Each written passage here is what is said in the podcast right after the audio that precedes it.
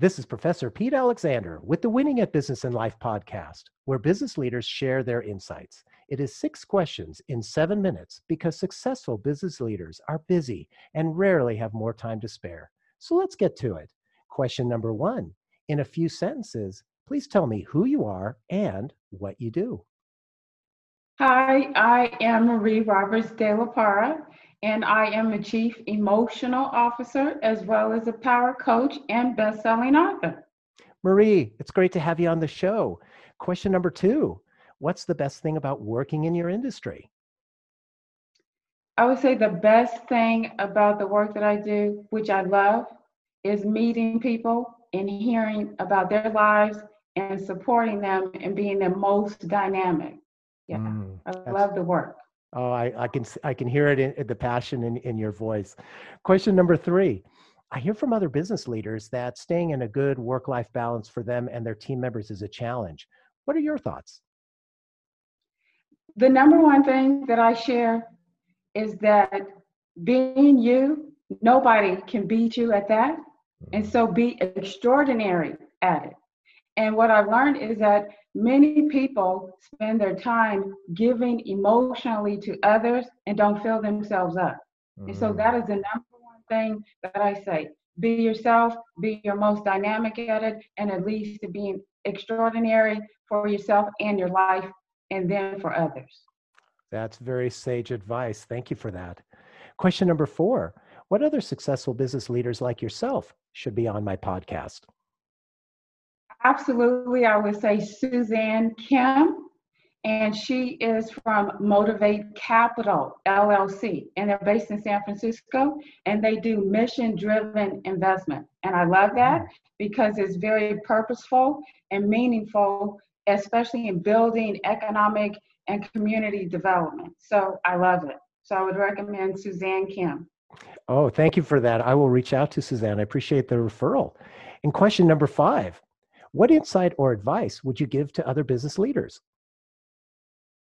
I would say that the way that you communicate to yourself is it as extremely important as it is your internal communication.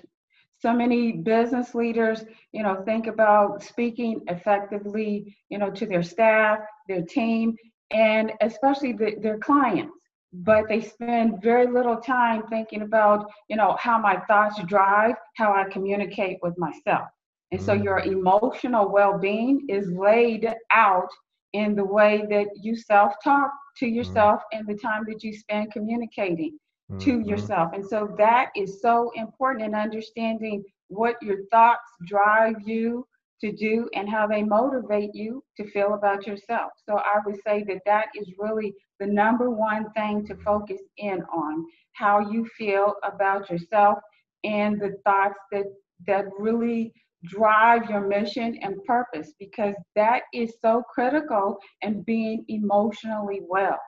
Mm. So th- that I know uh, is a critical point in being effective in all areas of your life. And so mm-hmm. many business leaders are they're spending their time being effective in their work and then they feel diminished when they get home in their environments where they need to be more nurturing and loving there than anywhere. Because when mm-hmm. you fill yourself up, you can really be there for other people in a way that uh, when you're diminished, you can't. And mm-hmm. so that that is really the number one thing that I would share with business leaders. That's the work that I focus in on doing uh, with my, my clients. And it is my purpose, my mission, my goal to uh, uh, help people, to assist them in having a drama free life so that they can be more dynamic. Because one of the things that happens is that people don't recognize that thoughts can lead into drama in your relationships at work uh, in your communication with the people that you love and you don't recognize it. And so mm-hmm. that is, you know, the, the core mission that I have. How do you have a drama free life and what that looks like for you? Because how we live life is very individual. And so knowing how you show up and what is unique about you is one of the most powerful tools. And so that is you know, what really drives the work that I do. And I, I said before, I love it because I do. So yeah. Wow, and I, I wow, it's just it's it, it, just hearing you talk about that gives me goosebumps. I love it. Question number six: Can you tell me about your first job? Oh my goodness, my first job, which I was such a misfit for. It was uh, there was a, a newly built Burger King, and I oh. thought that you know at the age of 16, how great would it be you know, to go and, and work, you know, at, at a Burger King. And, you know, I, I could think about, you know, getting all the burgers and fries and everything. And when I got there, I was like, oh my goodness, you know, I don't know how to do any of this. And when I would go home at night, I would have these like paper cuts all over my hands because at that time you had to put the uh, vegetables, the onions, and the tomatoes into the slicer. And when you would lift your hand out, it would cut your fingers. Mm. And so I, I was in pain each night. I couldn't put my hands in water. And I said, you know, somehow I talked myself into doing this. And I spent every moment there thinking, I got to get out of here. so that was my first job. And I thought about the next time that I decide to go and take a job that I was going to think it through more thoroughly than I did. I didn't know anything about what I was getting into. So that was my introduction and learning lesson lesson about how to look for a job because what I did was not it. So I don't recommend that for anyone. you probably have this thought each time you pass a Burger King, I would think too, huh?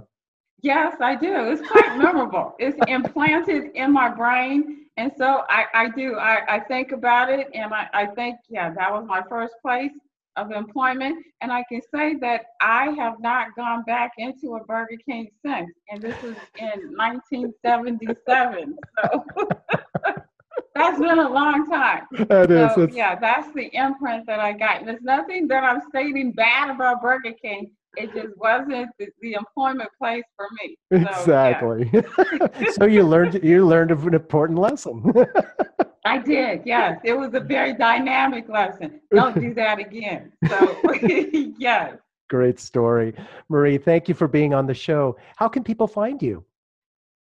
Oh, they could go to uh, which is my name, marierobertsdelaparra.com. Yes, if they search for that, they can find me easily as well as on LinkedIn under the same name. That is my name. So, uh, yes, just searching for marierobertsdelaparra.com. They'll see a picture of me, hopefully. Perfect.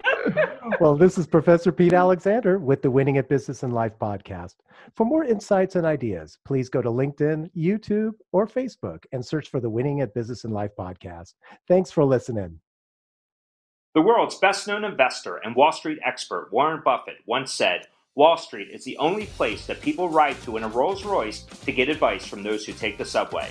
Mr. Buffett's quote is remarkably accurate, but how many people would rather receive advice from him than someone simply guessing?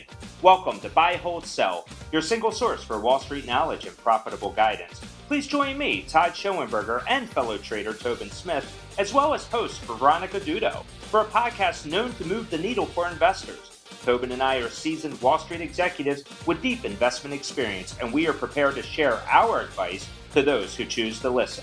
Download Buy, Hold, Sell today on the Evergreen Podcast Network or your favorite podcast channel.